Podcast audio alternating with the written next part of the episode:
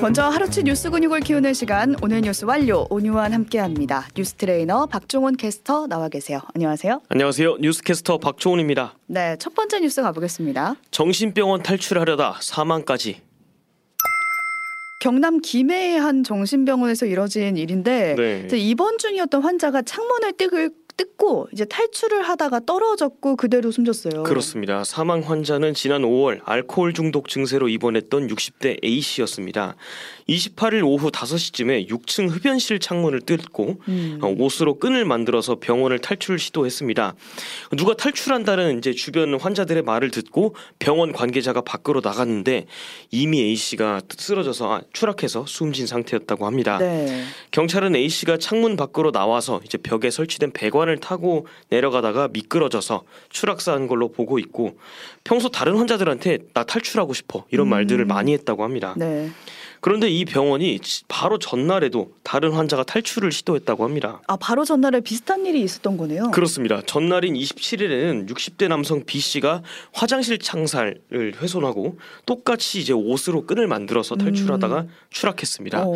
다행히 B 씨는 뭐 다리 골절 같은 중상은 입었지만 생명의 지장은 없었다고 합니다. 네, 이렇게 이틀 연달아서 탈출하려던 환자들이 있는 걸 보면은 병원 안에 뭔가 문제가 있는 건 아닌가 싶어요. 그렇습니다. A 씨 유족 측은 폐쇄병동에서 어떻게 사람이 탈출하다가 숨지는 일이 있을 수가 있냐 음, 이러면서 병원 측의 관리 부실을 지금 제기하고 있고요. 김해 서부경찰서에서 병원 측의 관리 부실이 없었는가 이런 수사에 나선 상황인데 일단은 쇠창살이 좀 부실했던 게 확인이 됐습니다. 네. A 씨가 이제 외소한 체격이었는데 손으로 뭐 창문에 부착된 아크릴판을 손쉽게 떼어내서 유유히 빠져나가는 것이 음. 외부 CCTV에 포착이 됐다고 합니다. 네, 이외에 더 밝혀지는 얘기가 있으면 전해드리고요. 네. 다음 소식 가보겠습니다. 홍범도 흉상 결국 이전. 그러니까 이번 주 뉴스 탐구 생활에서 다룬 적이 있었는데 네. 육군사관학교가 홍범도 장군의 흉상을 이전한다 이렇게 밝혔었잖아요. 네. 논란이 거셌는데 결국에 논란 속에서 밖으로 빼내기로 결정이 됐네요. 그렇습니다. 오늘 오후 육사 측에서 직접 밝혔는데 육사의 정체성과 독립투사로서의 예우를 동시에 고려해서 홍범도 장군 흉상은 학교 밖에 있는 적절한 장소로 이전하고 다른 흉상들 위치는 육사 교정 내에서 재조정할 거라고 합니다. 네. 홍 장군 외의 흉상은 일제에 맞섰던 독립운동가 김좌진, 지청천, 이범석 장군 그리고 신흥무관학교 설립자 이회영 선생의 흉상을 말합니다. 음, 그러니까 육사가 홍범도 장군의 흉상을 옮기려고 했던 그 애초의 이유가 소련 공산당에 입당한 전력이 있다 이 네. 이유였거든요. 맞습니다. 근데 이걸 두고도 여전히 납득이 안 된다 이런 지적 나오고 있죠. 그렇습니다. 홍범도 장군의 소련 공산당 입당 시점이 해방 전이라는 점도 그렇고요. 우리 군의 본류는 독립군이고 아, 그 대표적인 인물이 홍범도 장군이라는 것은 역대 정부 중 어느 정부도 이제 흠잡지 않았기 때문입니다. 네.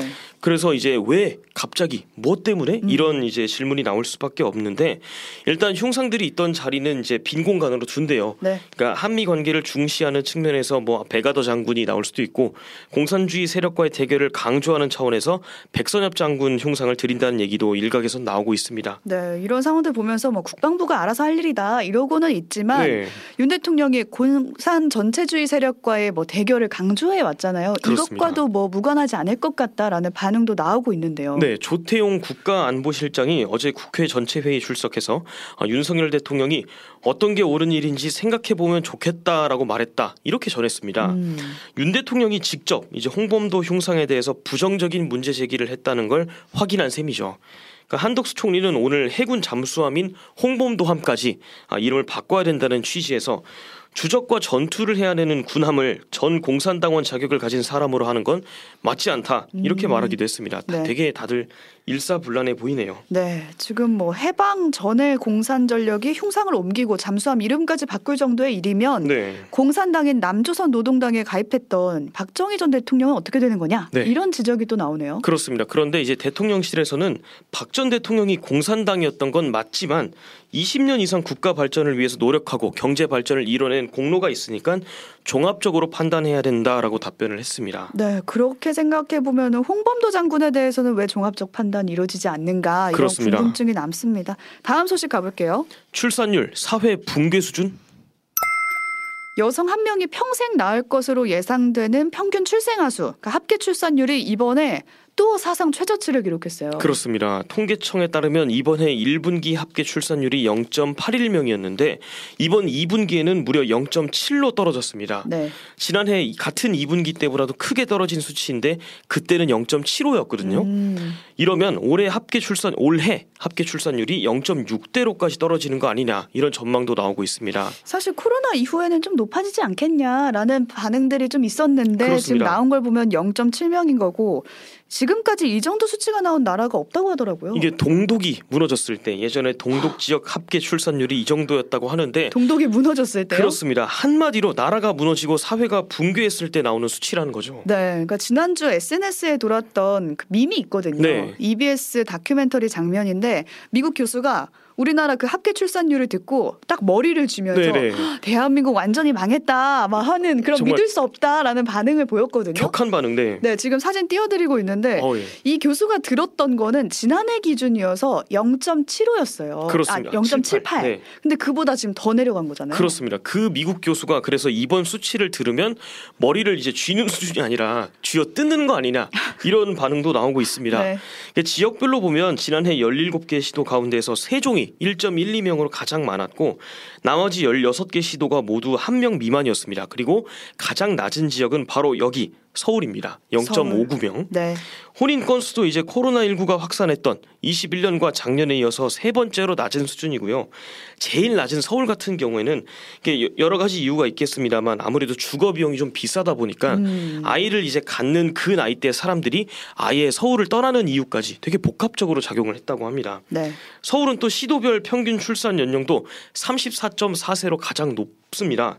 그만큼 이제 아이를 낳고 기르기 힘든 곳이란 뜻이겠죠. 네. 그러니까 상대적으로 낮은 집값에 공무원들 일자리가 좀 많은 네. 거의 세종시의 출산율이 높은 거는 어찌 보면 진짜 당연한 일인 것 그런 같고요. 것 같습니다. 네, 출산율 역대 최저치 찍었다라는 소식 전해드렸고요. 다음 소식 가볼게요.